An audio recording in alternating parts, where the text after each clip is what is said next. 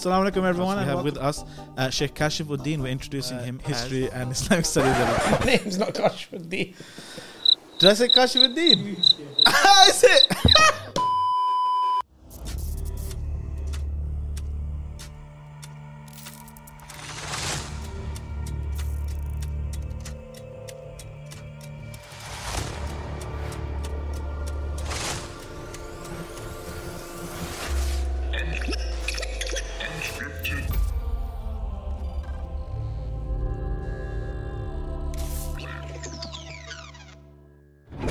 Assalamu alaikum, everyone, and welcome to today's Unscripted podcast. We have a special one today. We're introducing our new History and Islamic Studies editor. Take two, I'm hoping you're getting his name right now. It's Sheikh Kashif Zakiuddin. Assalamu alaikum, Kashif. Wa alaikum assalam. How's it going? Good, good, good. So this is the first time we're introducing you to the real world out there. Yep, seems like it. He's coming on board, mashallah, as History and Islamic Studies editor, like I mentioned. And just to get to know you a bit more, we're going to do the little rapid fire thing that you've seen many times before. No pressure. The key is to just be quick. I've never seen quick in answering. Right, I'm going to ask you a question. Sure. Just whatever comes into your mind first. Yeah. Absolutely. Go ahead. What's favorite food? Oh God, don't know. Quick, quick. Kebab. Kebab. Nice. Were you too many different foods are my favorite foods. Yeah, give this man a raise. You're working in the right place. Were you shocked when you found out what Turks called a kofta? I still don't know what they call a kofta. They call like a long kofta. No, the long a kofta with an e. It was like a long, right? Shish kebab. Yep, kofta. Was I surprised? And I mean, no, it kind of made sense. Me growing up, kofta is like a ball of... Ball, isn't it? Yeah. So I was like... anyway, kebabs. Kebab is a whole genre. It is indeed. Biryani or naan? Naan, definitely. Cake or gulab jamun? Cake, I'd have to say. Tea or coffee? Probably still tea, but coffee, maybe. Right now. Starbucks or bleach? Well, so, baffled. So Kashif is what we might call a coffee snob. I'm far from it, bro. I'm actually quite upset with you. I know coffee connoisseurs, but, yeah, but I'm not one of them. I don't count myself as one. I mean, I guess it's a sliding scale to a simpleton like myself who has many loyalty points from. You know, Starbucks and Costa. I'm quite upset with you because ever since you told me that Starbucks has a burnt taste, now I've been tasting it. It really does. So you ruined it for me. But I'm far from a connoisseur. My wife's more of a coffee connoisseur than I am. So Coke or Pepsi? Coke, probably. Let's edit that out. All these are food related. So football or cricket? Cricket. Street Fighter or Mortal Kombat? I think you don't know either of those things. Neither of those. I don't know what they are. Well, I do know what they are, but I've never played them. Harry Potter or Lord of the Rings? That's just an insult, bro. Yeah. I can even suggest a comparison between those two. Insult because... I'm never going to go there, man. Come on. It doesn't merit answering that question, bro. Not a long, boring movie fan. Who came up with... Who came up with that? I came up with that. Jahil. We need to record that as a thing. Jahil. Okay, so obviously, a diehard Harry Potter fan there. Okay, so is that the Twilight Zone? Yeah. The Islamic Studies editor and Histories editor. So they're coming on as kind of two different, we're merging two kind of things for yourself. I thought we'd start talking about your Islamic Studies background and your, when you got into, when were you kind of radicalized, when did you kind of get interested in your Islamic identity? Go back. Pretty young age. All decades ago. Yeah. God, my age is going to be revealed here now, isn't it? So I don't know, let's say 15 years ago when you were kind of... This is maybe have to sort of multiply that by several factors. We'll get in the right ballpark. Just counting the days.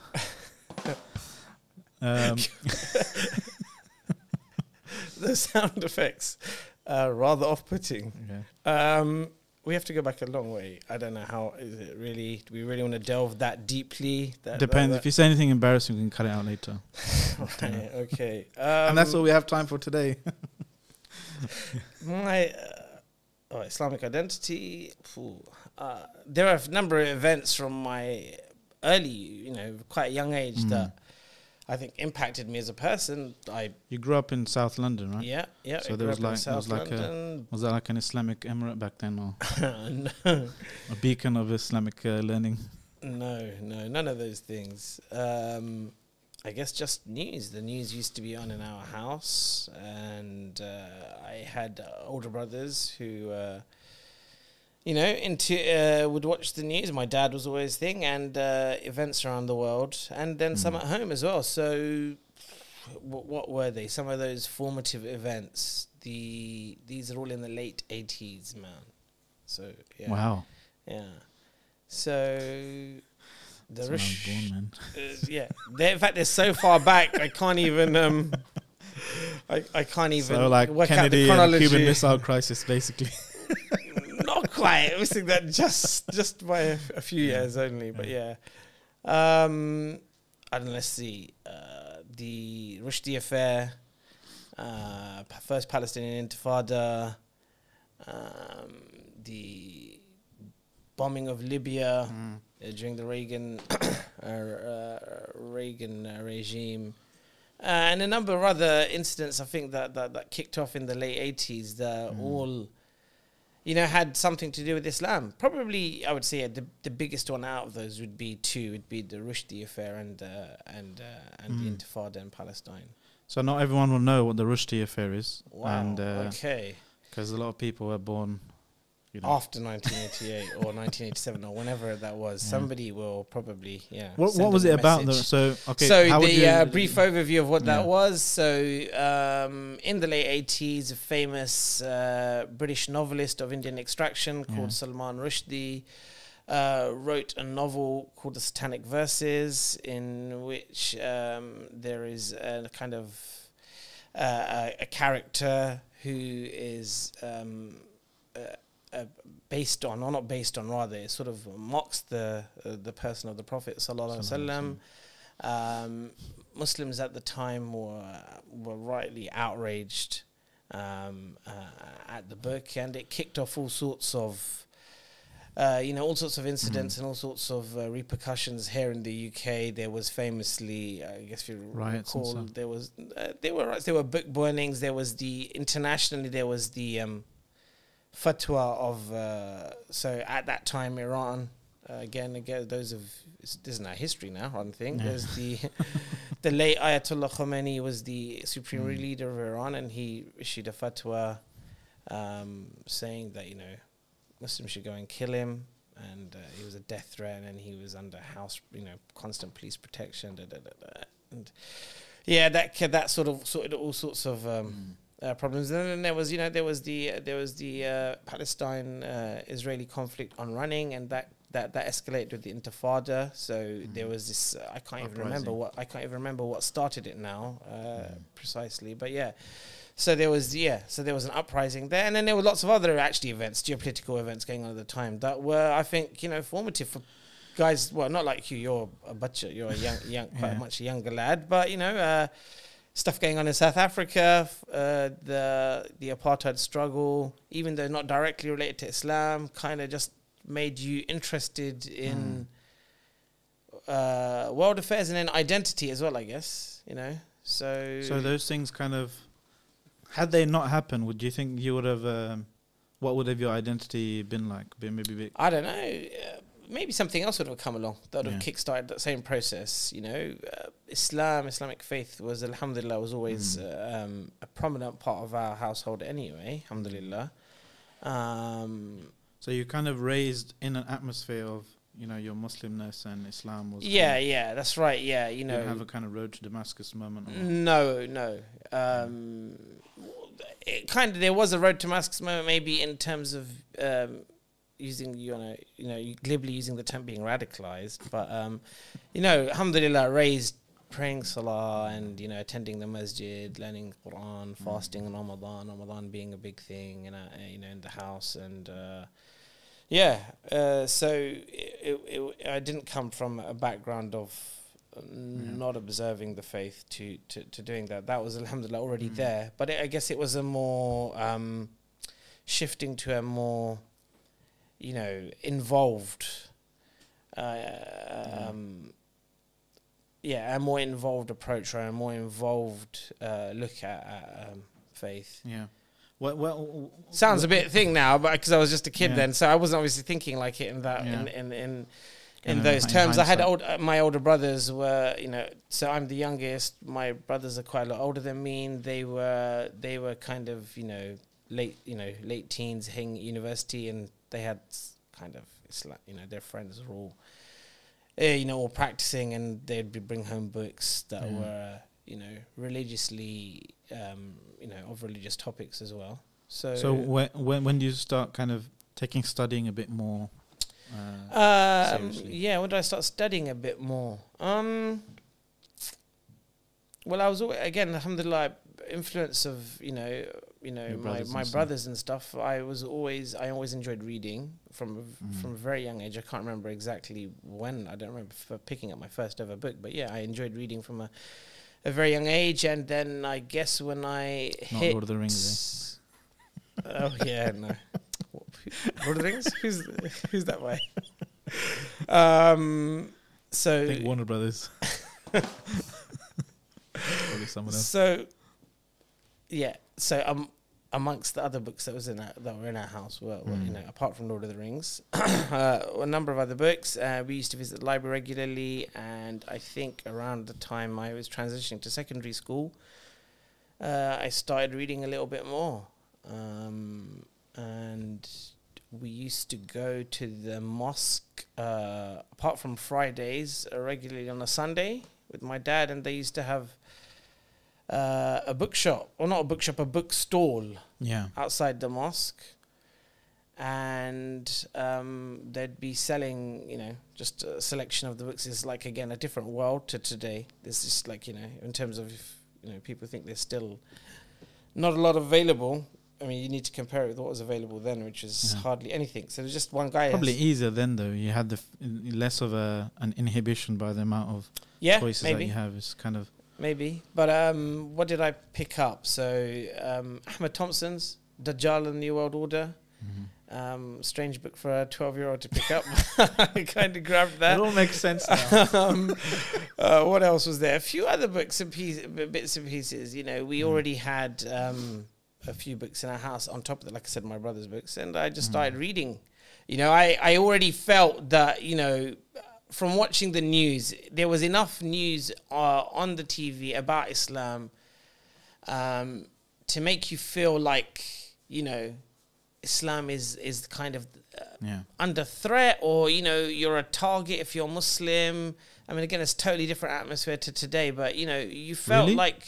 it felt more of a threat than the war on terror kind of era? No, I said less so than that. Less, if you compare it. Yeah. But for whatever reason, still, it was enough for me to feel like, you know, Islam is not welcome here, or Islam is not, you know, it doesn't fit in. It's not a natural part of the landscape. Do you think that cemented your identity, or it raised a few questions? No, it raised questions. I wouldn't say there were any crises, but it raised questions. So, you know, I read. I mean, my brother had the autobiography of Malcolm X. I read that. He had the first, it wasn't the first, it was the only volume of Sayyid Qutb's Fi Dilal al-Quran at the time, which had been translated, which is Juz Amma. And I read parts of that as well. And we picked up a copy of Abul Hasan Ali Nadwi's Saviors of Islamic Spirit, which was, again, a really formative book. So I think those were probably... These when you were kind of a youngster. Yep. Then what happened then? You went to... then I picked up... Yeah, I guess I had an underlying feeling of, like, you know, so for me, Islam became more, very much started visiting the mosque more on my own. In addition, my dad would take us, take me once a week on Sundays, you know, there was, and then I was older, I got to the age where I was old enough to kind of go down on my own, even if my brothers couldn't take me. My brothers sometimes, if they were at home, they went at college or university, would take me, but I started going on my own to the mosque a lot more, started thinking a lot more about my faith, a lot more about what was happening with Islam. There was a sense in my mind, very young, obviously naive and unlearned mind, that there's kind of Islam is, there's crises, you know, the Ummah, again, without having a very solid understanding of the Ummah globally, there was still the impression that, you know, Muslims and Islam are under threat. We're under the foot of the dominant powers in the world. And I read a book. I picked up a book that kind of struck a chord with me, a tiny little pamphlet. I was about 13, 14. I can't even remember now. The title of the pamphlet eludes me now, but it was on following the Quran and Sunnah. Okay. You know, yeah, and it, I can foresee the trajectory now. Yeah, and it started. The preface as well was what was important, right? It just had a few words in there saying that, you know, when you look around the world, you know, you can see the chaos. You must observe the chaos and the crisis and the difficulty, the Muslims are facing. Yeah. So yeah, exactly as you said, check. And then it said, well, you know, what's the reason for that? Muslims have left adhering to their faith properly. What's the solution? Return back to following the Quran and Sunnah. Unlike everyone else. Yeah, exactly. Simple message, but it really hit a core. Okay, it hit a core for me. The rest of the pamphlet was just ayat from the Quran speaking about following the Prophet Sallallahu Alaihi Wasallam, and then a selection of well-known ahadith as well on the same topic. So I read it. So do you think that at that time there was like a few answers to that question? Well, what happened is that I went to people would go down. I didn't really think of it like that. That's not happened to me. It was just like, what's the reason for all this chaos? Yeah, Khilafah is the answer, or no? Those answers came a bit later. Those debates came a bit later. I wasn't even exposed to those. Right? I mean, you know, I didn't at the time. I didn't really understand that. You know, I was, you know, a South Asian Muslim from a Hanafi background in a mosque that you would sort of nominally call Diobandi Tabliki today if you were kind of dividing them in terms of, you know, classifying them, right? But I read this pamphlet. I didn't know who it was by. I looked at the name on the back, and I think it said Harakat Islah Shabab al-Muslimin on it. I didn't know who they were. Right, yeah, we know who they are now. If you're into the kind of 80s and 90s history, actually, I'm joking. I have no clue. All right, okay. Well, you'll find out. And the guy who wrote the preface was a chap called Abu Muntasir. Ah, okay. Okay, and then I didn't know who he was. And then there was a conference going on. A conference at it was before GMS. A Young Muslim. The Young Muslim Conference sort of in Malvern Hills, and I was really desperate to go to it. I persuaded my dad to go. How old are you? I was 13, 14. So what makes a 13, 14-year-old excited about going to an Islamic conference? That sounds really strange to me. I can't remember. Maybe it was a norm back then, but right now I feel kids just want to, you know, watch YouTube videos and... Well, there was no YouTube. There you go. Maybe that's right. There was no YouTube, and you know, we didn't watch a great deal of TV. We did a bit of TV, but not too much. Just the news. And David Attenborough documentaries. Oh, that young youthful firebrand. But he wasn't a firebrand there. He wasn't evangelizing about the environment back then. So I just went along, and when I turned up at the YM conference, I didn't know who they were, but I guess I'd seen a flyer for it in our local mosque. YM were like kind of Ikhwani type Were they? Yeah, a youth organization essentially for I used to go to the Muslim types. Yeah, I mean, again, I had no idea who they were, or you know, but there were I think there were a few of their guys who were active in our local mosque, right? And they handed out some flyers. I took one home. I read it. I looked at some of the contents. It said that I was already familiar with the autobiography of Malcolm X. I'd read it.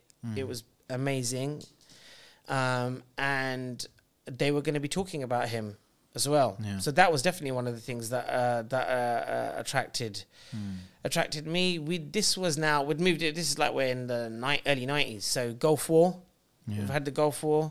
Ahmed Didat was a big feature of our lives back then. For those people who don't remember, he's like the pre-Zakir Naik, Zakir Naik, or maybe that's almost kind of actually lowering the status of Ahmed Didat, because he's the originator of that kind of dawah TV work. Debate style. Yeah, thing, debate. It wasn't even in his time. It was more big lecture halls, Royal Albert Hall. He packed that out, debating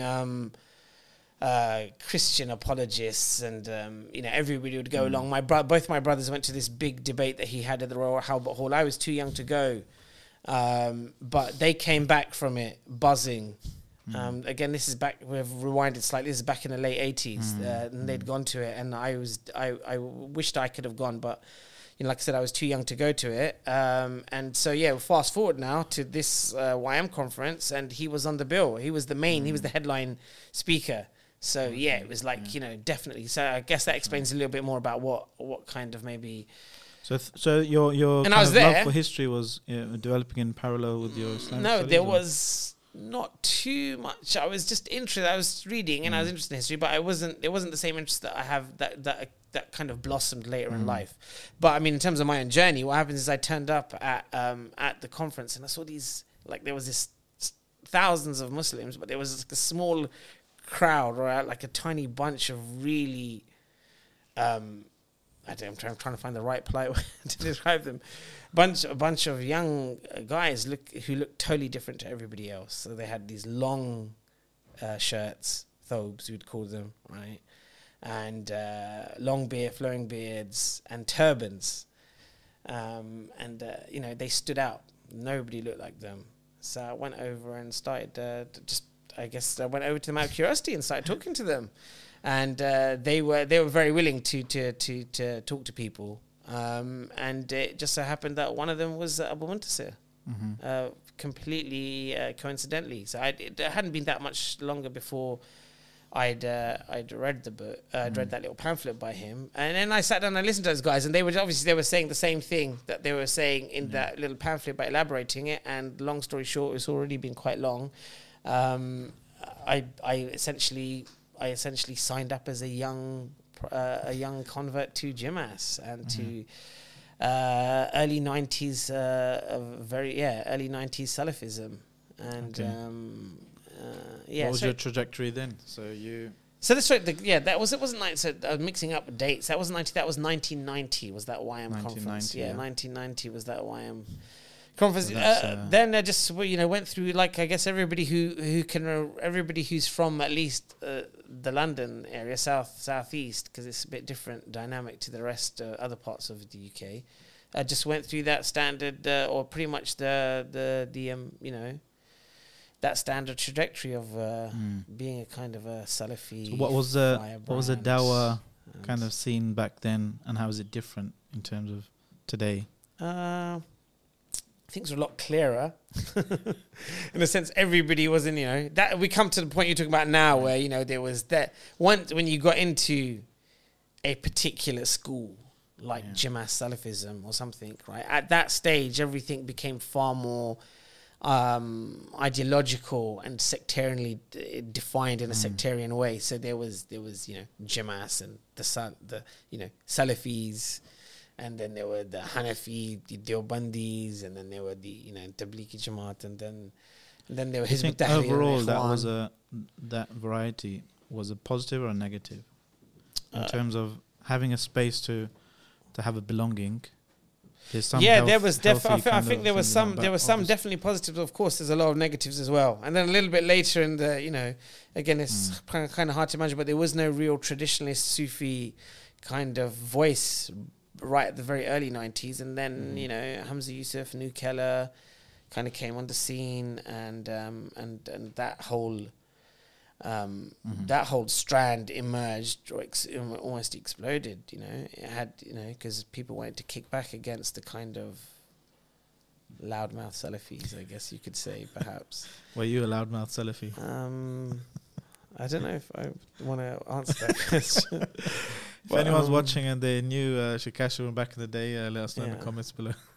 But yeah, anyway, so eventually we come in. So that's more the Islamic side, isn't it, right? And then so Ben, what about your study? You went abroad, and I mean, you did. Yeah. So I mean, if you if we're still just staying on Islamic studies, I guess that was the thing, right? I guess you know, in that was a trendy thing to do. Yeah, if you were in that Salafi bubble, it was like about, you know, studying with the mashayikh, right? With the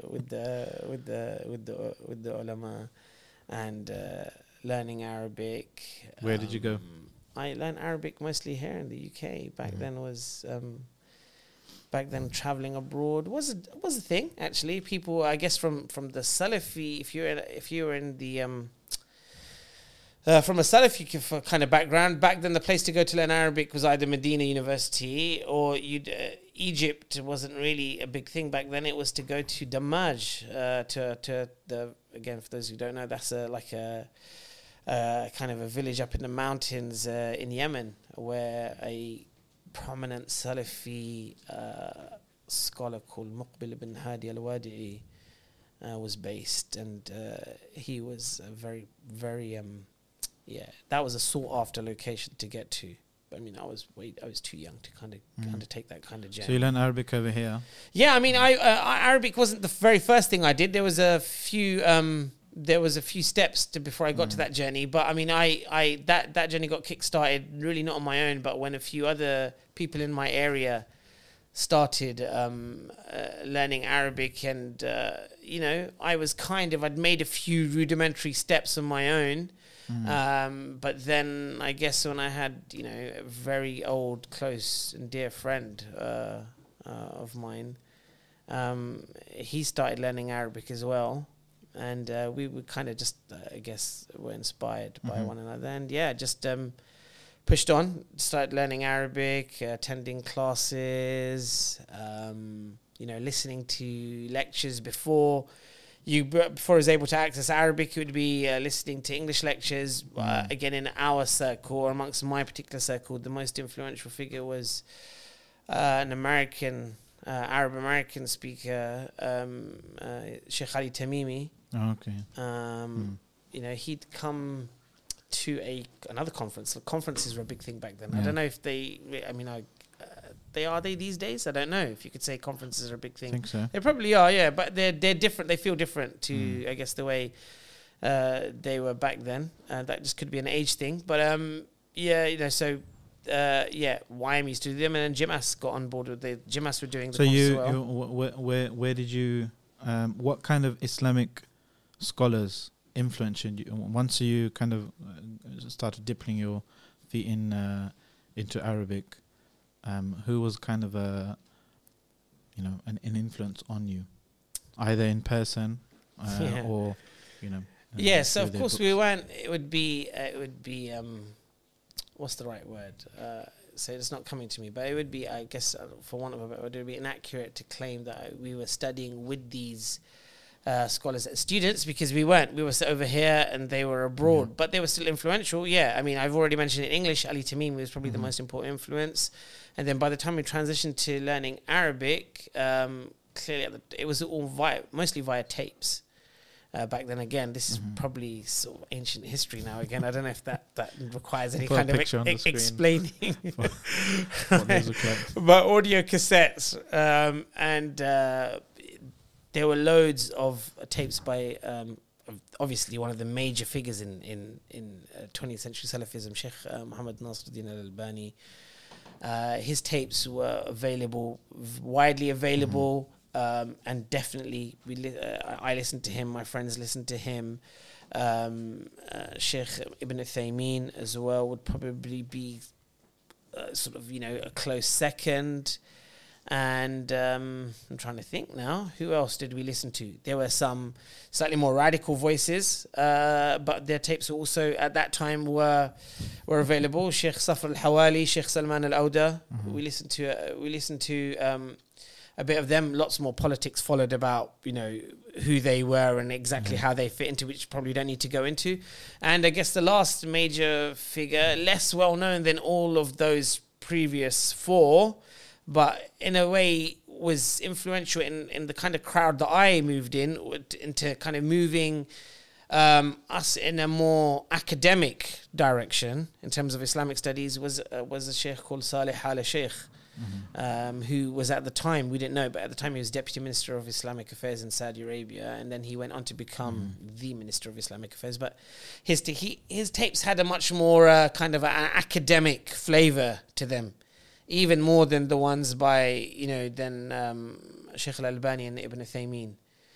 And I guess, you know, it was listening to him, I wouldn't say perhaps more than anything, but that had a big effect on getting us interested, or not interested, I guess inspired to like try to get into really deep Islamic studies. What happened then? Did you go and get? No, I like so that was an unrealized dream, or maybe one that was one that perhaps I wasn't actually maybe just cut out for. But yeah, that was the hope and aspiration at that time. Now, you know, so we did a little bit here, going through those kinds of tapes and lectures here in the UK, and studying with people who are more senior than me and who had learnt more than me. And then there were a few trips abroad, you know, to Medina, to Saudi Arabia, and then I went. I'd already, like I said, I'd already started learning Arabic, but I made some decent headway in that way. But when it comes to university, I'd standard kind of trajectory. I was doing, you know, I did STEM subjects for A levels, and I was going to go into. I did into one of the, you know, fairly standard choices for a degree, but I hated it and I dropped out of university and tried to work out what to do. And whilst I was doing that, I decided to go abroad to kind of further my Arabic. And I went to an unusual place for a Salafi. Actually, I went to Syria, which already by that time. No, actually, it hadn't. It was emerging as a place for the Sufi, for those who came from a Sufi crowd to go to, and so you know, I was actually one of the early guys to travel to Syria, and I spent about half a year in Syria completing my Arabic studies and doing a bit more Islamic studies as well whilst I was over there, and then I came back to the UK. My interest in history, which I had said was always kind of there in terms of, and I enjoyed reading as a kid, and I enjoyed history stuff. We can, you know, it's already got like, you know, exploring my past life has gone way beyond it should have. This is like, you know, I had the choice. I had the choice of universities deciding what to do, and I decided to apply to SOAS for Arabic, I applied just before I left to go abroad to study, and when I came back, I found out I'd got in, and I joined SOAS, and I switched up my degree from doing a straight Arabic degree to doing Arabic and a history degree, and it was the best choice I ever made. I loved it. It exposed me to historical research, historical writing, exploring history, which I had been doing. You know, I'd been listening to, by this stage, I'd been listening to stuff in Arabic on history as well. And, you know, I'd picked up various tape series and stuff and gone through them. And I want to get into your kind of to the history topic, but into kind of round off the Islamic studies dimension, how would you say the kind of Salafism in the West that you've been exposed to has changed over the years since you started your career and like again now. That's such a long conversation, so it's already been quite a rambling don't really cut out the boring bits. Rambling, well that's then there'll be nothing left then. There's a 30-second clip. Yeah, so it's already been a very rambling discussion. That's too long to get into, I think, almost. It's very different. You know, there was the Salafis were themselves, there was one, I guess, you know, Jimas was the major Salafi entity right at the beginning of the 90s, right? And that pretty much was all there was in terms of, I guess there probably were, I mean, I was a young teenager at the time, there probably were, in fact, I know there were other fringe Salafi type or Salafi affiliated movements and figures in the London area, at least in the southeast at the time. But I didn't really know who they were, but they definitely were fringe. I think that wouldn't be inaccurate to say that. And then, Jimas and Salafis underwent their own what's the word for it, you know, their own splits and divisions, and that became a major feature of that particular discourse in the 90s as you moved through, and then so do you think the history is characterized by just splitting further and further? And no, maybe I think that's you know, there's a stereotype of kind of black and white Salafi, and then you have some, you know, the splitting kind of and then you become anti-Salafi kind of. That's the normal. That's the kind of stereotypical trajectory. You know, and people feel maybe it's one of the. I think that's one. There's you could stereotype. Yeah, you could you know, as if you're looking at stereotypes, there are two or three perhaps. You know. Paths that you can kind of, you know, identify that commonly people kind of take.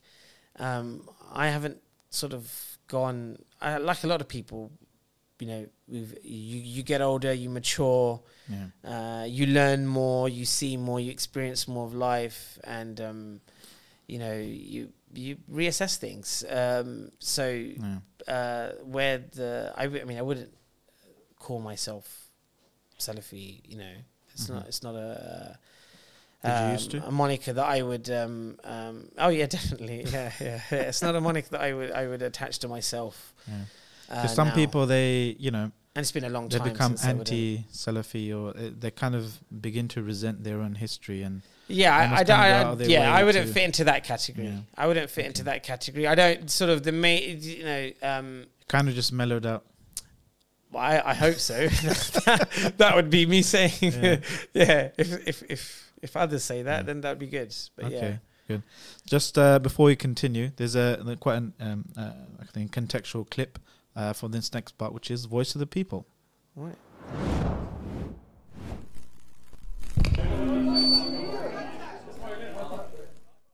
A lot of the problems that you mentioned, they can be resolved by people having the correct knowledge and knowing what to do in the correct time and environment. What do you think that we now as Muslims need to do to make the religion and seeking knowledge more appealing and more enticing to people? I didn't say because of knowledge. Some people know, but they don't put this knowledge into practice. We need knowledge from one side, and we need tarbiyah on this knowledge, so we will be able to put this knowledge into practice. One key problem that we have now in terms of knowledge, that knowledge is not contextualized, and that's why we are unable to put that knowledge into practice. So scholars, imams, they need to contextualize knowledge and to make it applicable for people so people can put it into practice. So what do you think about that? Sounds good. Yeah, in terms of contextualizing knowledge, that's something that we try and do on Islam Trinity. You know, one thing we try and avoid is just delving into theoretical subjects. And this is a history thing as well. It's probably something that you, you know, you might see as a potential, you know, rabbit hole, or something potentially harmful to bring up, for example, theoretical debates and discussions and what we might call knowledge historically, and bring them up today in a decontextualized way, right? Kind of keeping our, I don't want to say ivory towers, but just talking about theory without telling people or without contextualizing Islam as a lived kind of thing for people today, you know. A lot of, like, if I see some of my cousins and or just people, and I'll go to their house and stuff, and they see what, you know, just with their permission, of course, look at their YouTube videos, what kind of stuff comes up on their feed. A lot of it is kind of really theoretical debates from history. Okay. Yeah. And they almost kind of reviving learned khilaf. All right, yeah. You know, yeah, I think I've observed some of that. Yeah. And one of the things is, you know, we want to push on Islam to see is the purpose of knowledge is to actually benefit, right? And that's the thing that I've always, especially recently, I've had a few kind of wake-up calls. There's this someone who I don't know who they are. They've been sending me messages, asking me questions. Yeah. Okay. Like, I don't know, someone maybe in a local mosque, or whatever, gave me a thing after khutbah, or whatever. The people just say, "Oh, here's the imam's number." Right, right. So they were like, and I found this person. I think it's by the sound of it, it's like maybe a new Muslim, or a kind of someone who's come back to kind of practicing, or newly started practicing and stuff. Sure. A sister, for example, and I just noticed like a question she had. Very simple one. But then when I scrolled up, there's like loads of questions like that. And it was like a question that goes like this. You know, I realized that I didn't have wudu. I realized that I didn't use the miswak. Mm. So do I have to repeat my fajr and my 11 rakat of night prayer and my this and my that? And I was thinking, wow, man, this is embarrassing that, you know, this person, they're asking. So in a I suppose, theoretical sense, they might not have that much information about what the wudu and all that kind of stuff. But in their practice, they're putting people who know more than them to shame. Right, yeah. And when I scrolled up, and it was like similar things like, you know, I accidentally ate a donut when a friend gave out work. Is my fast invalid? What are you doing to me, man? They're supposed to do, the questions are like, fasting and so reading so much Quran and dhikr and all these types of things. And I was thinking that the type of knowledge, or the lionizing of knowledge as information, right, in today's day and age. Yeah. Is, I mean, I don't see at the moment, I'm not sure I see too much problem in those questions, right? The problem is that, I don't know, me certainly, I found that knowledge has become so important for us. Yeah. That we know, we have lots of information, but these people are actually executing the purpose for Allah giving knowledge, or knowledge existing, information existing. Right. That they're actually practicing Islam. All right. Okay. Yeah, so you're not remarking that those questions are negative then. No. Those questions are, I'm saying the questions are the questions. Right. If somebody is newly learning something, they have to learn something. But the fact that even at that, such simple question, that person's already practicing Islam more than me, and more than many people who have lots of knowledge, was worrying. And I felt that maybe, I don't want to say we were, you know, kind of, well, maybe we lied to ourselves in thinking that, okay, knowledge and gaining and learning all this information and reading these books and listening to these lectures and stuff, that in and of itself is something virtuous, because then we see, oh, look, all of these ayat and hadith about, you know, the praise-seeking knowledge and so forth. Then when I looked back at them, I saw the context around some of them. I was like, wait a second, it's not simply the knowledge as information that's being praised here, right? Mm. It's the people who have khashiyah, for example. It's the people who are, and I forgot off the top of my head those ayat. I had a kind of few lists. I was thinking to myself, wait a second, but knowledge is praise in Islam, yeah, like, you know, different ayat and hadith and so. But when I looked at the context, it's not the knowledge that's being necessarily praised. Sure. It's the, you know, I mean? It's the so many other things that are connected to knowledge. And I thought it was kind of a wake up moment for me as well. I mean, I even saw that I had one lecture with somebody kind of breaking down this misconception of knowledge being, we've kind of lionized knowledge for knowledge's sake. Yeah. Yeah. That.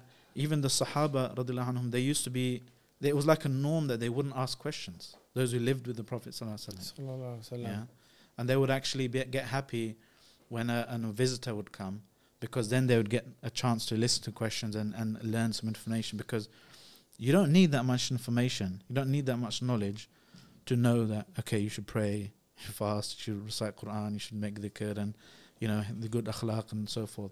And we kind of, I felt myself that maybe we're cheating people by lionizing knowledge so much to the point where people might think, because I'm seeking knowledge, because I've sought knowledge, I can take my foot off the pedal of, you know, ibadah and activism and, you know, being active in the community and that kind of stuff. And it was, I don't know, rambling here.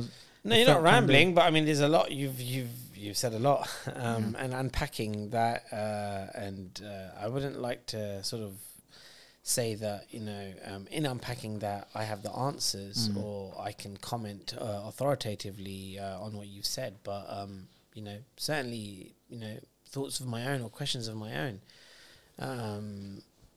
Yeah, not, I mean, broadly speaking, I think pretty much everybody across, across the spectrum, you know, of Muslim views, everybody would accept the notion that what's required is God-fearing people, right? Well, that's what's required. People that, you know, live or try to live prophetic lives, and that is encapsulated in being, you know, worshipful, obedient servants of God who, you know, live on earth seeking to do good. And that's all of that is in terms of what you do, right? Okay. And so, yeah, if you were to reduce Islam to just an academic exercise, or you overly emphasize that aspect, then there's clearly going to be an imbalance. And you know, again, these are all anecdotal comments, aren't they? Right? I mean, on my, you know, based on my observations over, you know, quite a long period of time now, I would say that, yeah, that's definitely a phenomenon that's out there. But then, you know, you could sort of push back and say there's probably reasons for that. You know, so Islam wants, seeks the entity as a whole. Right, the whole package, right? That's knowledge, knowledge which is transformative, which then leads to, you know, more godly lives. But why knowledge? Why that separate knowledge, emphasis on knowledge? Because as Islamic civilization develops and grows, what was once a holistic entity, or an idea, or a concept at the time of the Prophet ﷺ and the companions, get slowly developed, you know, and the different strands in that get developed, and one of those is the issue of knowledge. Knowledge, you know, becomes codified, you know, as questions arise, disciplines develop, and then of course you move into different, the different, broadly speaking, the two different areas of knowledge which is fundamental to faith and practice that all Muslims should have some kind of awareness of, and then a whole separate area which is academic. Knowledge of Islam, right? Knowledge of Islam, if you're seeking to become a specialist, you know, whether it's a mufti or a hadith scholar, muhaddith, or a YouTuber. Well, yeah. So, you know, there's a bit of, you know, I think sometimes those two things those two ideals get mixed up. Sometimes we maybe perhaps overemphasize the academic learning. Sometimes what people was that, that statement of Imam Malik, I think, rahimahullah. Knowledge used to be a nuqta. I think Ali radiallahu anhu said is supposed to, it's a wisdom attributed to Ali radiallahu anhu. Maybe others have said it as well, but yeah. How does it go again? Knowledge used to be a dot. Al-ilmu nuqta. Yeah. Katharahu al-jahilun. I think, as far as I remember, you know, knowledge was, as you said, was just something small. Essentially, the word in Arabic just means like a dot, I believe, right? And then it was katharahu. It was expanded, turned into an ocean, right? Yeah, by the ignorant. Yeah, that has some relevance. Mm. It has some relevance, but you need to be careful of going down the anti-intellectualist path and kind of just dismissing the you know. I mean, in Islam's a civilization, right? Yeah, okay. As a career. Just, you know, as a career, there needs to be people who are researchers, who are, you know, muftis, who are making cutting edge ijtihad on that kind of stuff. But I'm saying, look, when a person goes from maybe just not being Muslim or not taking Islam seriously, and then they kind of want to get more into the Islamicness or whatever, the thing that we normally tell them is seek knowledge, and then they go and, you know, they just start reading books from 1,000 years ago, which don't have much impact on their lives. They may even reduce their practice. Yeah, I mean, I don't know if look, I can't again speak authoritatively about what converts or people who are newly discovered rediscovered perhaps their faith are told to do. I'm aware, I know that in some, on some occasions, and I've witnessed it myself, they do get told to go away and seek knowledge, so to speak. Maybe looking back at your own history, but I think I don't think that was always in isolation. Clearly, if that is all you're being told to do, that I think again nobody's gonna, it's a bit of a caricature. I don't mean it. Yeah, that's the only thing. But just the overemphasis. Yeah, and if it's overemphasized, that's clearly a problem. I mean, I forgot his name was. This guy who was the head of design under Steve Jobs, right? In Apple. Jonathan Ives. No. Before him. So he wrote a book called Creative Selection, right? Okay. I remember I just listened to a lecture of his. I haven't read the book, but he described his whole thing in a lecture. Creative selection, like natural selection. Yeah. But it was like an interesting design process. But they were talking about the Safari browser, yeah? Okay. When they remade the Safari browser from scratch. Yep. And they had one main metric to keep in mind. Yeah. I always remember this now. This reminded me of this when I was kind of looking into this era. And that was... He goes, our main metric is whatever we do, it has to make the page load faster.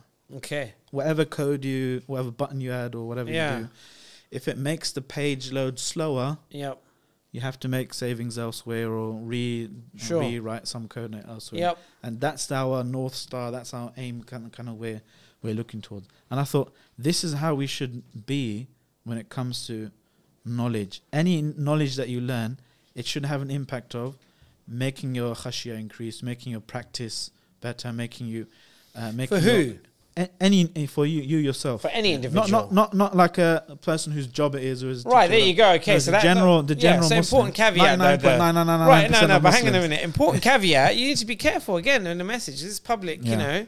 So what is that caveat? Because even someone, let's say for argument's sake, someone's a researcher or whatever. I'm not sure. Right? I completely agree with that. Someone. Yeah. No, yeah, of course. At least it shouldn't have a negative impact on your practice, on your khashiyah, on your Islamic akhlaq, on your akhlaq. Yeah, if you end up learning something, and maybe this is a bit controversial, but I think on a broader level, I'm not sure. If you learn something and it causes your practice to decrease, no, I'm not sure. I completely agree with that. No, I'm not sure. I completely. Can you think of an example? No, I mean we can clearly think of there are a number of sciences within the Islamic tradition that don't automatically go that direction, but you could make a case that they can, right? Particularly they won't decrease, but they. No, that's what I'm saying. Yeah, they shouldn't be they shouldn't increase your loading time.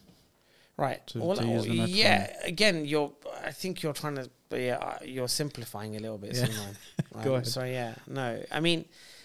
You can because again you can't have the same judgment. Like if we take a block of knowledge, right? Yeah. Okay, we can't apply the same outcome to that in all circumstances, right? Right, because it's human beings, right? So that you may study and learn that, okay, and it actually increases your iman, right? somebody else could learn that same block of knowledge, and it has a neutral impact. We're not talking about neutral, we're talking about negative. Hang on a minute, just let me get there. Okay. Right. So I mean, yeah. Right. Go on. That really doesn't help. Okay. Right. So a block of knowledge, right? Yeah. Person A learns it, and it increases them in faith. Person B learns it, and it just has no impact, right? And neutral. And person C learns it, and it actually decreases their faith. So how do you judge? But I mean, so you agree that? Do you say that it shouldn't have that impact? But I'm not saying for person C, right? That because it has that impact on person C, I'm not saying he shouldn't now learn that block of knowledge. I'm saying he should do something to counteract it. That's what I'm saying. Make savings elsewhere. Okay, fine. Yeah. So like the Safari browser example. If you do something that, so the point is we shouldn't even call that knowledge. That's information. If you want, my opinion. Yeah? If you want, again, I mean, there's data. Just again, numbers, I'm not sure. There's information. Yeah, I'm not sure. And then there's knowledge. Right? Okay, I think knowledge is we come from a faith tradition. See, now he's woken up, mashallah. I need to poke and prod him. No, I mean a faith tradition. We come from a faith tradition, right? That's scripturally grounded, right? And that scripture has a language, right? That's the Arabic language, and inspired by the Arabic language, we have a set of terms as well by which we understand and approach the world. Okay, and as a necessity, we have to translate many of those terms, into our own particular vernaculars, right? And so we're using here now knowledge and information. Okay, but then you need to be careful, right? Because when you go back to the original language, right, to Arabic, and the terms that are used, particularly those terms which have some kind of scriptural genealogy to them, right? Then we need to be careful, right? Because you're saying now you've decided to say that, well, this is knowledge and this is information, right? If we go backwards, can we make that distinction? Yeah, we can. Well, you haven't even let me complete the idea, right? Right. This is ilm, and what's this? Ilm nafi'. Right. Okay. Well, there you go. What is that? Ilm what? Ilm la yanfa'. No, I'm not sure you can say that, bro. If some knowledge decreases your iman for that person, maybe of course, but you can't make itlaq, you can't make a generalization. Of course, I'm saying on a personal level. Obviously someone might learn something beneficial and become arrogant or whatever. That's not beneficial for him. So that's my point of knowledge has become. I think we've absorbed just for example, right? Let's take something around us. A common example coming from a particular perspective, right? Which is the kind of what's the word to describe it? Really in-depth, you could say, investigations and discussions about the nature of God, and his being and his attributes. Not just Asma Sifat, but just which in the Islamic tradition, if you move back into Arabic, right, is often termed ilm al-kalam, right? If you look at ilm al-kalam, if you come at that discipline of ilm al-kalam, right? So I've already, by the way, kind of explained what it is, right? And you look at ilm al-kalam from an antagonist. You come from it from a tradition that traditionally, right? An anti-kalam. Sorry, helping me out. Jazakallah khair, right? You come from an anti-kalam background, right? Because there are groups and there are trends and strands of Islamic thought that have, from the off, been cynical and skeptical about the value of that discipline, right? People have often said of ilm al-kalam that it doesn't that it doesn't impact the heart, that it doesn't, exactly. And they make a generalization that it doesn't impact the human heart in a positive way. It doesn't grow, it doesn't increase one in God consciousness and fearing God. People say that. Yeah, well, I wouldn't say pro-kalam, but within the kalam tradition, or certainly a number of figures from the Sufi. Who have more of from a Sufi background. Many famous figures, from Islamic history, who've been practitioners of Kalam, or have been very well versed in Kalam, have also been cognizant of some of its, you know, some of the potential dangers. But then, you know, again, like I said, we need to be careful. So if you, again, come from an anti-Kalam perspective, it's very easy to come across generalizations where you say, well, look, you know, Ilm al-Kalam, that's a, an unnecessary topic or subject area. And the best thing we can do as a faith community, as a civilization, is to ditch that. I would argue that that's a very dangerous approach, and a very dangerous strategy, very dangerous mind frame. You can say that, look, you know, maybe not everybody benefits from a study in Ilm al-Kalam, and arguably even some people can you know, get involved in a discussion, in a Kalami discussion, right? And it does, as you said, it reduces. It could potentially have the effect of reducing their iman. I mean, I've spoken, but I still don't think that is sufficient to now to make a judgment on the discipline as a whole, or on a particular facet of it as being, you know, ilmun la yanfa.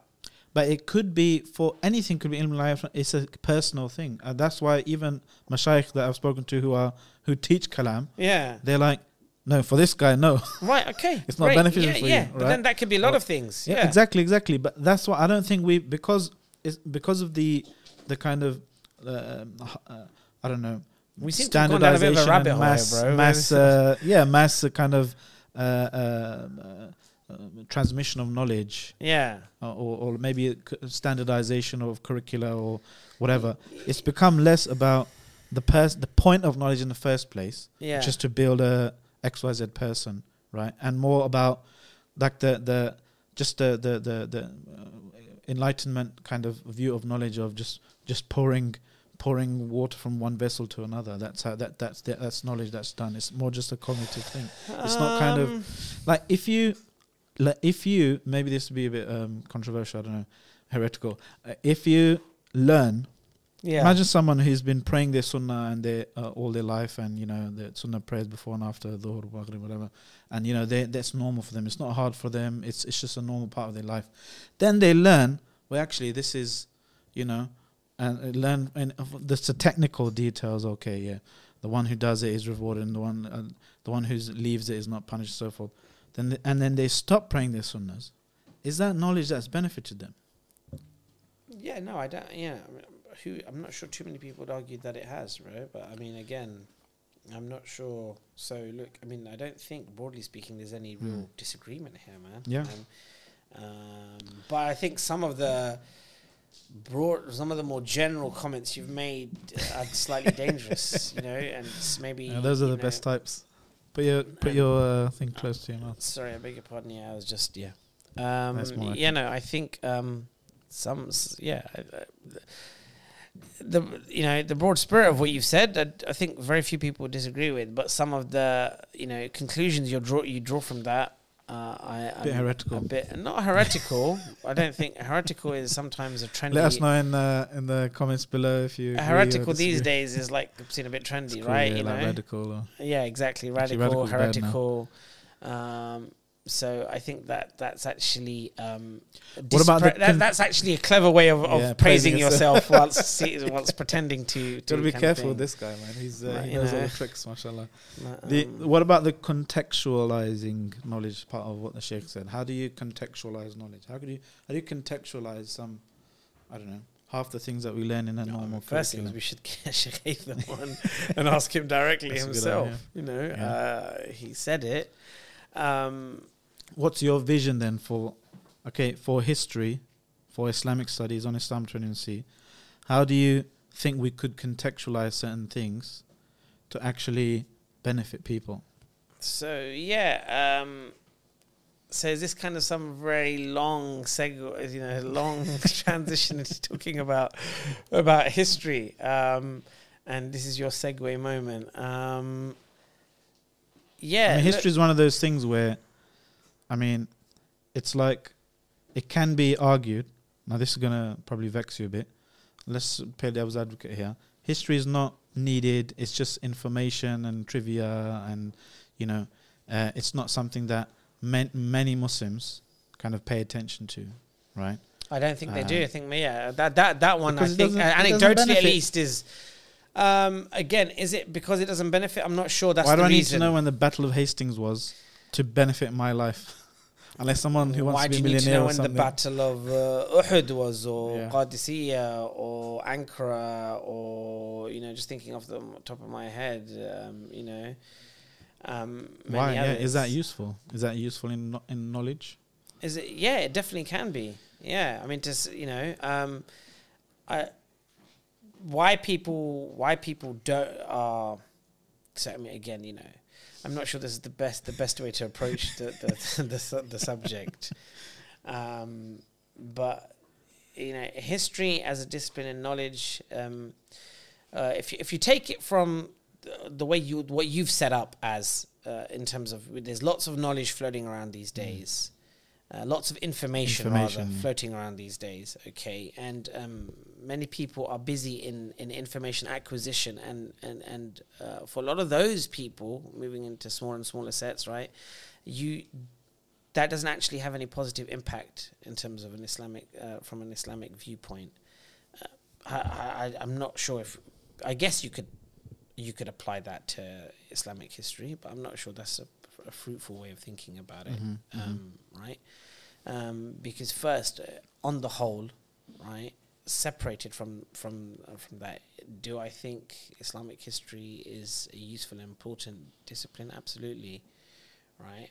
It's just a function of any meaningful, mature civilization and any civilizational enterprise, right, is to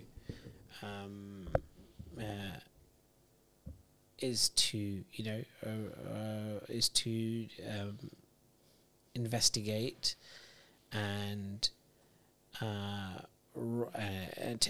and write about its own history. Islam is no different from that. Okay, just from so I mean, I caricatured it by saying, when was the Battle of XYZ? Just a list of dates and events. You know, you haven't challenged that. Do you regard something like that simply as being history, or is it something more?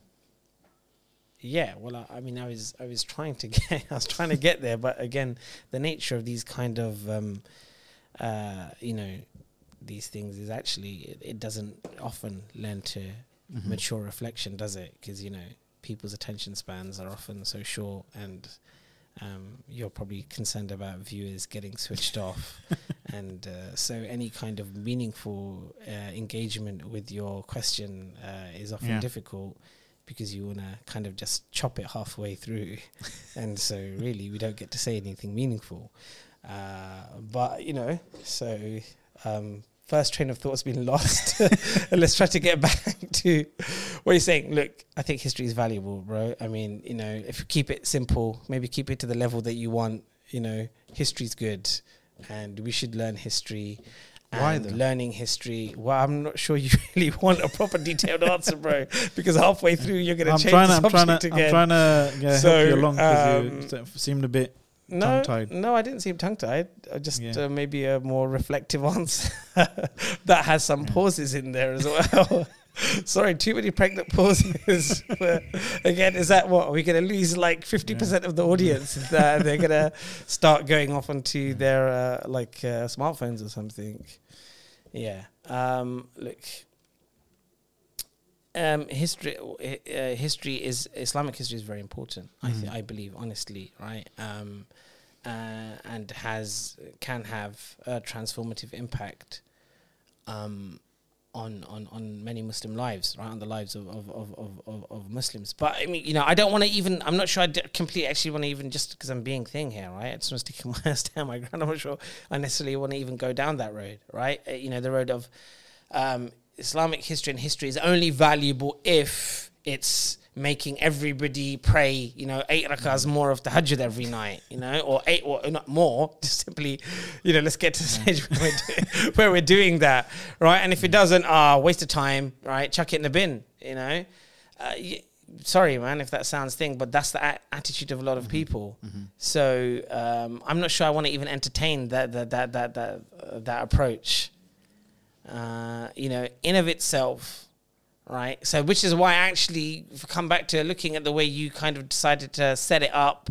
I didn't accept it. That was a different partly, but partly it flows very naturally. It flows very naturally into what we're talking about now, yeah. Right? And whether you set that up artfully on purpose or not is besides just make it look that way. Is besides the point, right? I mean, I wasn't. I just to know, right? There I didn't accept everything you had to say. And I still don't. Okay, and I think here this is a good. This is a good example of why it just kind of. Generalizing the way that you did, right, is problematic because you know, looking at the discipline here, Islamic history, I'm not sure that we can make that kind of easy armchair kind of judgment that it doesn't increase a person in their faith. Right, therefore, this is well, I didn't say it doesn't increase. Right, or even as you said, it okay, go on. Decrease. Yeah, there you go. Yeah, khalas. Which, you know. So I thought you agreed on that. I agree that on the whole, bro. But I mean, I don't think it's an easy thing to use to like I said, because it's about individuals here. So I don't think it's an easy. In fact, I think it's not just an easy. I don't think it's a useful tool. Full stop. What should be to decide the value of sciences as a whole? Yeah. If we're looking at sciences or Islamic sciences in the abstract, right? Does Islamic history have any value or not? Let's use the yardstick of, does it decrease somebody's faith? Ilmul kalam. Does it, you know, I don't think that's a valuable way of approaching it. Look, Islamic history is important. I think important in so many ways, right? I mean, we, you know, as Muslims, okay, many of us. I'm cautious of making generalizations, right? Our view of faith, right, is that it's a tradition that has validity. Well, I think, I'm not saying, I think it's fine to generalize here. I think pretty much every Muslim believes that Islam, right, expression of Islam and Islamic faith and practice today, right, is a meaningful. I'm kind of getting lost in my words here now, aren't I? So this would be a good point to kind of cut and do thing, right? On the topic of useless trivia, here's You've Been Served.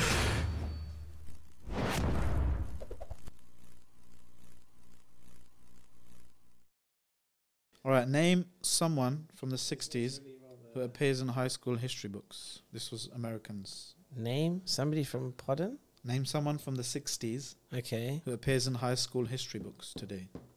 So the most common answer you think you'd get. But we don't have high schools here. We have secondary schools. Firstly, we do have high schools because I went to one. Secondly, I said it's from America. Still, yeah, exactly. So I think we should just scrap that and chuck it in the bin. Right. I do not deign to answer this question. What would an American high school book include? I don't know, Elvis Presley or something.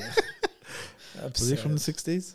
No, I think he lived broadly through the 60s. Great, that's a. I feel anyone else?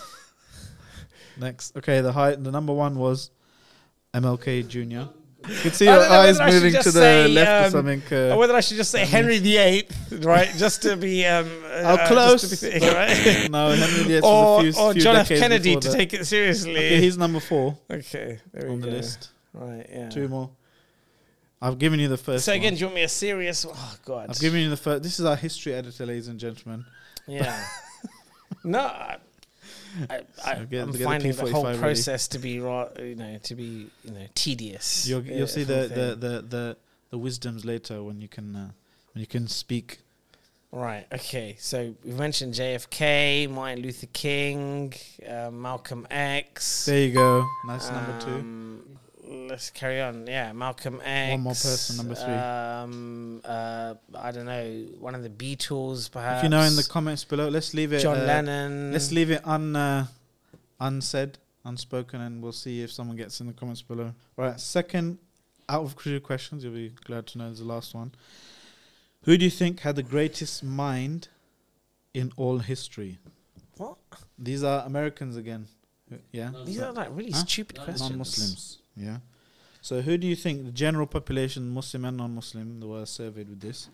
Who do you think had the greatest surveyed mind? In the world? You've surveyed people across the world. 100 people across the world. 100%. I don't know how many exact people. Where exactly were these people surveyed? In the Anglosphere. In the Anglosphere. Where in the Anglosphere? I don't know. That's going to make a big difference, no? That's against GDPR. Right. What? Regulations too. England, America, Canada, Australia. Where was it, Max?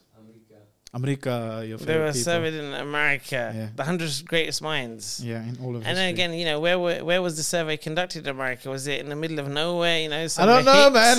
You know, was it? You know, was it in some? You know, again, you know, it was carried out in the United States of A. Yeah, was it carried out in some Ivy League? Well, it's not all the same. It's all the same. It's Americans. The answers are going to vary significantly. Random survey. I mean, it looks like it was not. You know, who carried out the survey? You guys? I don't know who carried out. It was. Right. It was carried out on behalf of the. Where was this question picked out from? I don't know. It was just sent to me, bro. Right. Okay. Yeah. Got another podcast at 4 if you might want to. No. I don't. You know, Daffy Duck was number one. A survey says. No, I'm afraid not. Right. He's a man of the people, normally, but he didn't quite get this one. Go on. I'll give you one more try. There's 6 names here I've got. Of the greatest minds in the 20th century. Celebrate. Macaulay Culkin.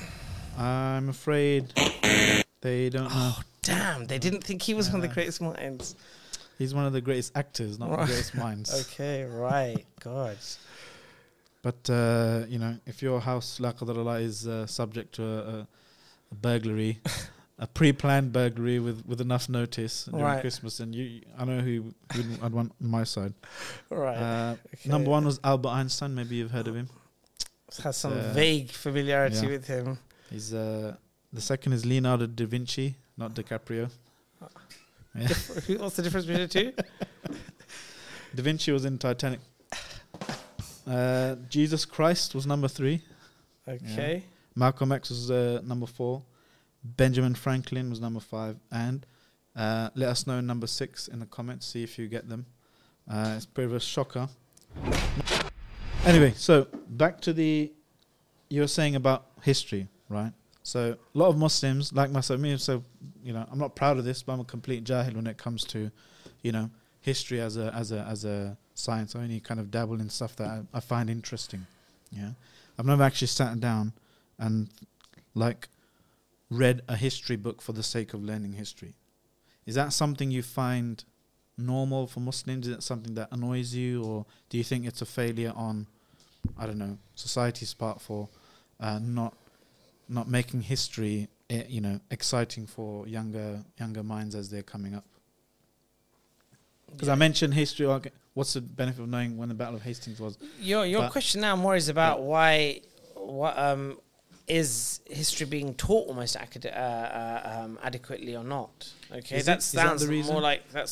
Well, I mean, to me, I'm just saying how the question appears. Right, that appears to be the question, and on that level, I would you know, again, my answer probably wouldn't surprise you, right? No, I don't think history's always taught in the most engaging, you know, in the most engaging fashion, and that I'm sure has some, you know, it's part of the reason why people don't know as much history as they do. Then there are plenty of other factors as well, right? You know, there's lots of other distractions. People have less and less time for engagement in intellectual pursuits like that. Perhaps they don't, you know, again, they've not the value of them, of that hasn't properly been elaborated. Like, I guess with something, hopefully we're trying to do that. We haven't, I don't think, approached that properly yet in talking about it. But yeah. So how would you elaborate then for someone like myself? Because I do want to increase my knowledge of history, and on my kids as well. I want to imbue them with like a, you know, a sense of value for that? What? Yeah, you know, I've tried in my own, I started trying in my own stuttering way to try to explain that. I don't know where that's going to end up in the cuts and the takes, right? This is version 75, by the way. That was before the little segue, so let's just imagine it's cut out. So yeah, so I'm graciously giving you a round two at that. Day three of this podcast. Your hair's gone longer. All these new staff as well are floating around us. No, look, Islamic history.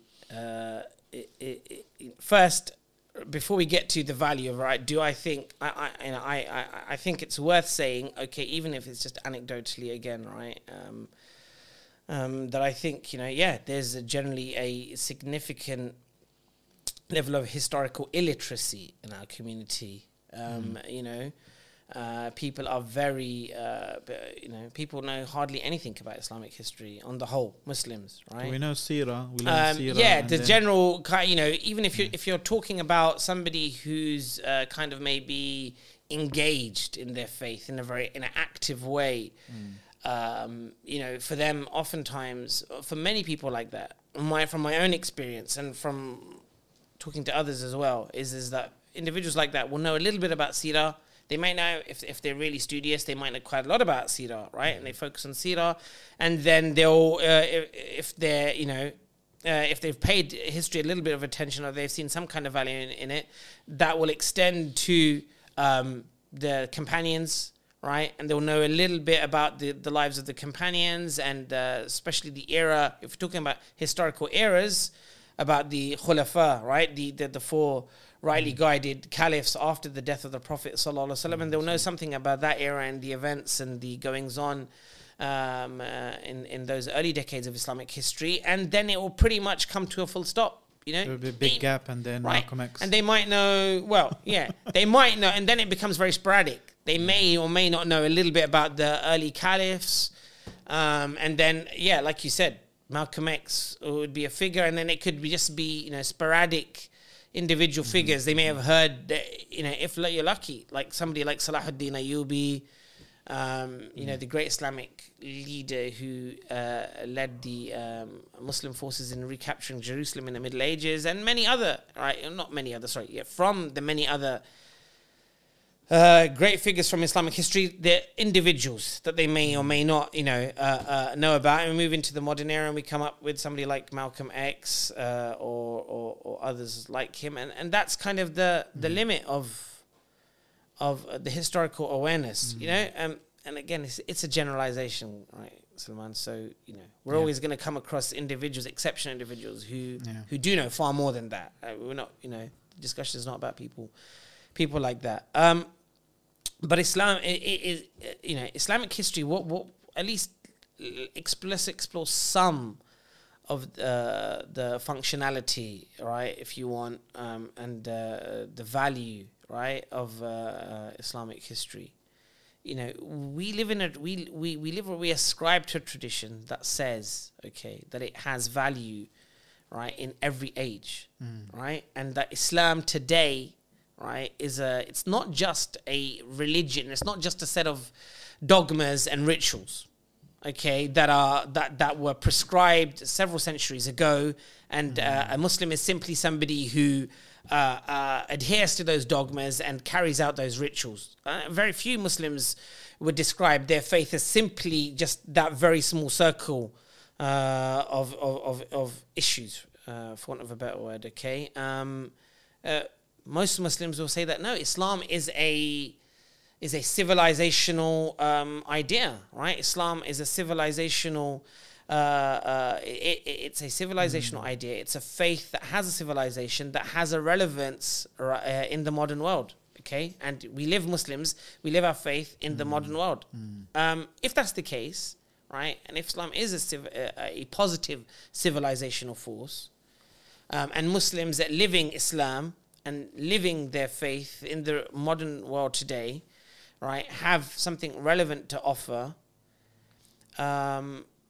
the question is, how have we got here, right? You know, if Islam was a civilization when revealed and has remained so, right, throughout all of the centuries that separate us today from its founding moment, right, there's a question of how we come here, right? What was that civilization like, right, at the time of the Prophet ﷺ? And what happened to it in all of those intervening centuries? Because we can often, again, like I said, if we go back to what the level of literacy is, many of us might be able to have a stab at, okay, right, no, Islam wasn't just the 6 pillars of faith and the 5 pillars of practice, if you want to say, you know, the Shahada is, you know, not necessarily a pillar of practice, but, you know, the 5 pillars, okay? But it's more than that. You know, it was the community in Medina, right? It was Islam as the Prophet ﷺ and his companions lived in Medina, right? If you want pop, you know, look at it in a kind of expressed in a media fashion. Pop, it's like what we saw, what we see in The Message, right? Or you know, not that I've seen it, but I've heard people chat about it a lot. It's what we saw on the Umar series, right? This is, you know, again, those people like me who didn't catch it. It's a culture, it's a civilization. Yeah, right. A really popular TV program talking about the life of the, or that covered the life of the second caliph, right? That's what people would describe. Yeah. So today, if we want to realize our faith fully, and not just have it as a little limited set of doctrines and practices, but want to have it as a fully fledged civilizational, you know, force, right, in the world, force for good, as it was, you know, in the time of the Prophet ﷺ, something that we can describe. What about how do we get to, how do we implement that? How do we realize that today? Do we simply transplant what we know of? The Prophet and his community 1400 years ago to today, you know, how do we do that? Can that really be done meaningfully? You know, that's certainly one approach, right? One approach, you know, is to say that, look, you know, the only civilization that matters... That kind of then kind of gets people in little bubbles, I guess. That maybe the... It's difficult to go straight from there and have a contextualized message for someone in such a radically different landscape. It's hard to exactly be like them when your politics is different, your culture is different, the way the economy is different, the markets are different, literally the climate is different, right? The way your families are set, your tribe is set up. Okay, so you're already now describing what I think would be some of the problems with the very first approach to that problem, right? But I don't. Before we want to jump to that point, right? It's worth saying a little bit about people who have that view. There is a view. I mean, it's a caricature of people that hold that mindset, but they do exist. Okay, right? And again, you know. They're often described. I don't want to now. It would be because it would be unfair to say this is what Salaf, because you know the people that often are described with this kind of mindset are people we would label the Salafis these days. And I don't want to be unfair or just make this as some kind of session where we kind of just bash Salafis. But you know, if you want to locate that kind of thought, that in its, if not in that kind of most extreme fashion that I just outlined, right, certainly exists, and that's basically that. Look, right, Islam, you know, Islam. The only Islam that matters is Islam that was practiced at the time of the Prophet. We want Islam today. We just need to replicate that, right? And anything in between is irrelevant. You know, then that kind of thought does exist, and it's a problem for exactly the reasons you've said, right? And the question arises, you know, even before we get there, people will ask, you know, well, my faith, right? Okay, the Prophet ﷺ and his companions practiced it and they lived it as a community. But what about after that? You know, there is, like I said, there's this huge black hole, right? Almost, you know, 1,300 years plus of what happens with Islam, what happens with Islam and God's revelation, the prophetic practice. How does that materialize in the world as a civilizational force? You know, and you're either left with that first approach, which is to say that, well, it doesn't matter, it's irrelevant. Okay, we don't need to worry about that. And in fact, people are the people who have of that persuasion broadly actually find Islamic history and the practice of Muslims in the intervening centuries to be something they're uncomfortable with. Okay, it wasn't the pure pristine. Right. Okay, it wasn't the pure pristine Islam of the companions, right? Of the Salaf al-Salih, right? Okay, and the reason why I think history, one of the reasons why history is so important, is because although we do, I think all of us valorize the Salaf, right? The earliest generations of Islam. Because the Prophet ﷺ spoke about their virtue, okay, and their excellence. And the Quran speaks about their virtue and excellence as well, right? Okay. But like you said, right, we cannot simply replicate their society in today's society without any changes. That's not a enterprise that is possible, okay? And not just that, if we do value what they said, then we know that their teaching was that Islam is something that is valid for all times and all places. And so it must adapt, right? It has adapted. And history, part of the reason of why Islamic history is so valuable is it's the investigation, it's looking at how Muslims tried to live their faith, you know, tried to be Muslims, faithful to God, faithful to his prophet, with all of the human failings and shortcomings that we have, okay, especially as people who are, you know, separated from that divine, that prophetic moment and from that, you know, prophetic light, okay, devoid of that light, right? Without the Prophet ﷺ in our presence, our flaws, the human flaws, are only going to be manifested and multiplied, all right? So, you know, any attempt we have to live our faith in a real way are always going to be, it's always going to be deficient, right? But the lessons are valuable. The lessons are valuable because they're still, inshallah, we hope that we still have the best opinion of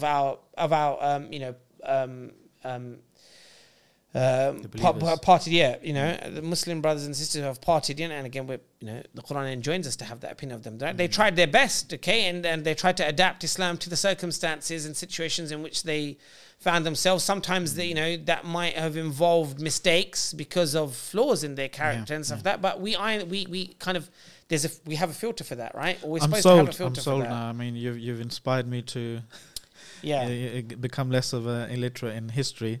Alhamdulillah. So just before we lost track of time a bit. Before we wrap up, I want you to just briefly explain some of your vision for the coming weeks and months for Islam 21C in our history section. Now, you're working on what you call and loosely called kind of Muslim heroes of the modern kind of anti-colonial resistance. That's just one project. That's just picking up from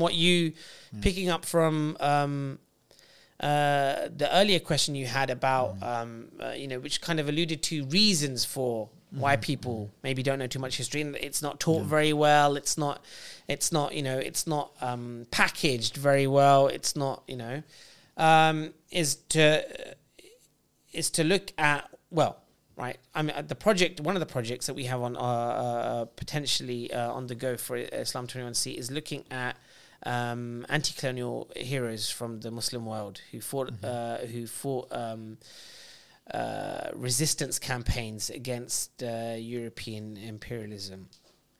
What I think we've collectively sat down and thought this is a good project for a number of reasons. First, because the historical era is broadly speaking from the 17th century in the Common Era to the 19th, end of the 19th century. So it's, why is that relevant? Why is that important?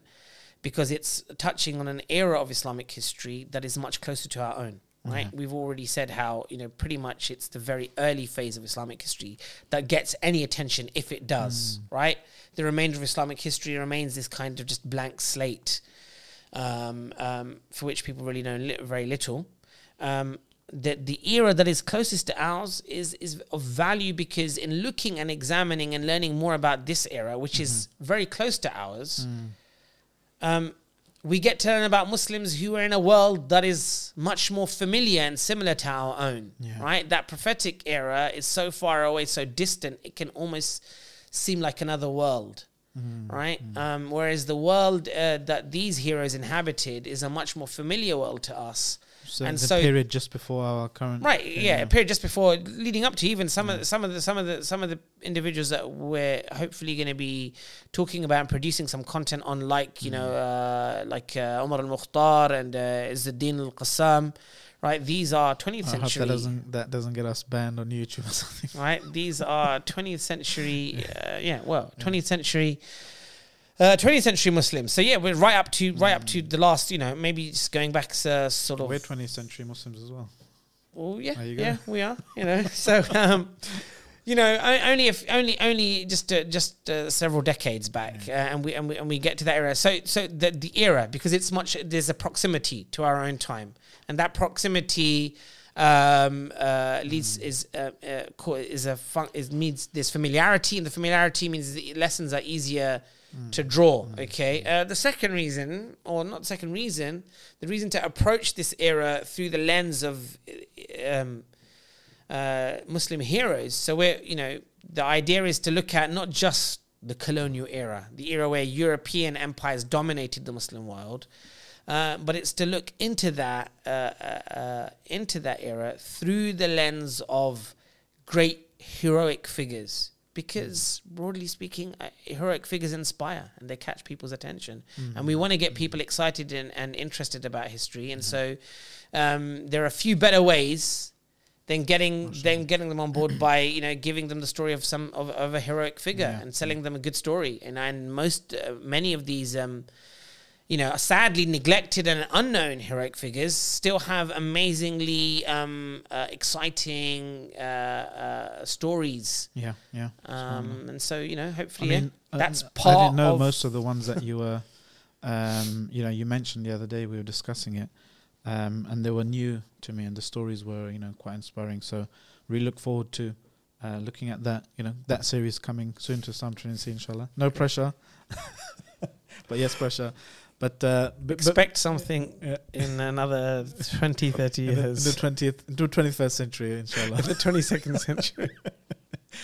But yeah, I mean, it's been great speaking to you. I hope we haven't tired you out too much. It's been the first. I haven't tired you out too much. It's been the first of your monthly podcasts for some. Just kidding. Close up his face. Before we finish, I don't need to, bro. I can tell you, these guys over here already don't want another one. They're like running to get out. They want to jump out the window. Yes, right. Before we finish, I've succeeded in my enterprise. Alhamdulillah. Culling strategy. That's why I need to learn history, ladies and gents. Mashallah. There's some Sun Tzu kind of maneuvers there. But before we finish. I think he's number 7 on the most South American. Was he philosopher? Faces on t-shirts. Oh, that guy. Before we finish, let's have a quick round of. We have to do a Muslimic countdown just to see where we get on the leaderboard with today's guest.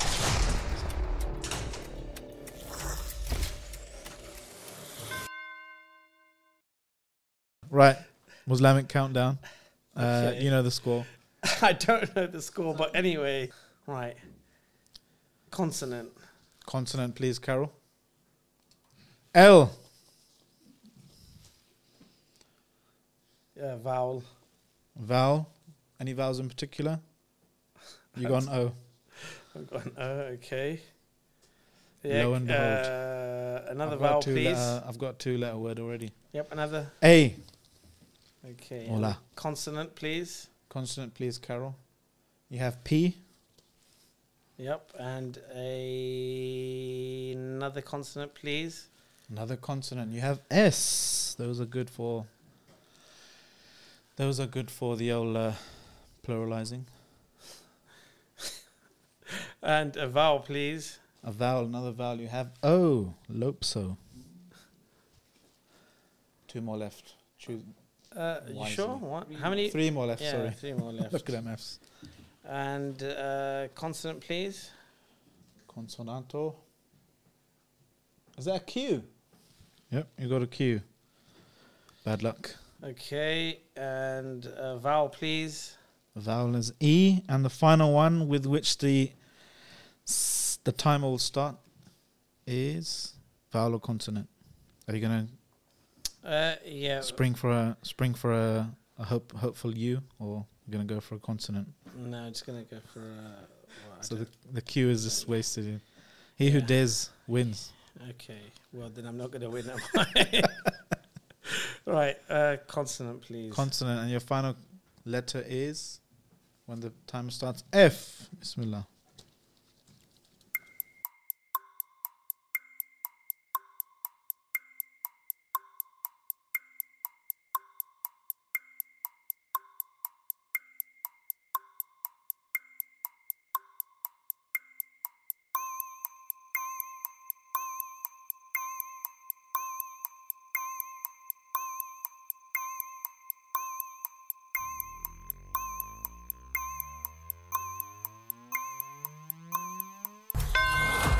That's it, I'm afraid. Pens down. Really? What do you get? What's the longest word that you got? Ooh. What's the longest you've got? What's the longest you've got? I'm not playing against you, but I've got a 5 letter. Oh. Can we have it? Can we win for the shortest possible word? As long as it's not so A. I've got a. Oh damn! It's a long. I thought I went for 2. I went for so. So is so a word? It's an avid reader, ladies and gentlemen. I wish I'd got A now. Is so a word? Okay, I think so is a word. Yeah, yeah, we'll give you that. Okay. I got fools. All right. I'm not saying they're connected or anything, but okay. Now we have the old numbers round. I don't know, maybe you're a bit of a. If literacy ain't your thing, maybe the numbers are. Wow. I think I'm like dyslexic when it comes to numbers. What's that called? I have no idea. Dyscalculic. Yeah. All right. You know the score. You choose. I don't know the score. You say you like. Cup from the top. Cup from the bottom. Cup from the X, Y, Z, and Bob's your uncle. Go on.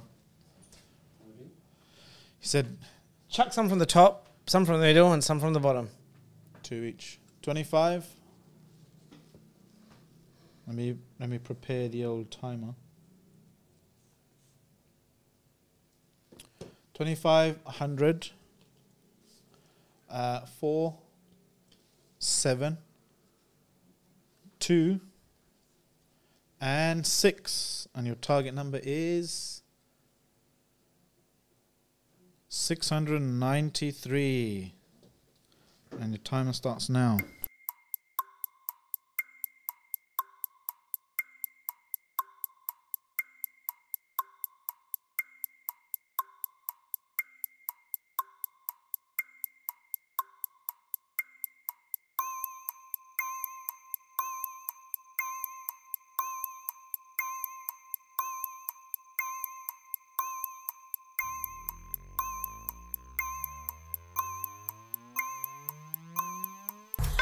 Oh, I did quite well there.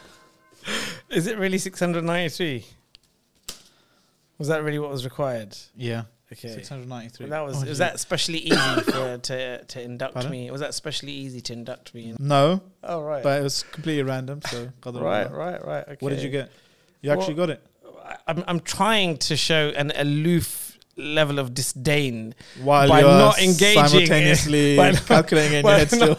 Not engaging in this, but it was so easy. All right, what was it? What, have you got it? I got 693.5. You're just being. You don't have. You're being no. Thing a difficult. Can you? Purpose, do you have to stick to integers or? Well, I got half out. 0.5 out. Okay, well, 600. I mean, it was just even embarrassing than reading. Oh, no, I got 693. Sorry, I'm thinking about something else. You did, so you did get 693. We probably both got the same, right? Well, what did you get? 6 times 100 plus 4 times 25 minus 7. And there you go. MashaAllah. See? Pretty good, eh? So, Jazakallah Khair, Sheikh Kashif, for joining. And Jazakallah Khairan to you. Thank you very much at home for joining us as well. It's been a bit of a marathon one, mashallah, tabarakallah. Let us know in the comments, you know, your thoughts, if you agreed or disagreed. If you like this comment, if you like this podcast, remember to give it a like and a share, and check out our other episodes as well. And be on the lookout for our new Islamic Studies and History section on Islam 21C. And also, if you have any ideas for Muslim heroes that you want to be covered, Muslim heroes in the anti-colonial period, let us know in the comments below who you think might be in that top 10 list and who you think should be. But yeah, until next time, let's see how many people get it, and maybe you can use that info as data, some kind of statistics. But yes, until next time, Jazakumullah Khairan. Assalamu alaikum warahmatullahi wabarakatuh.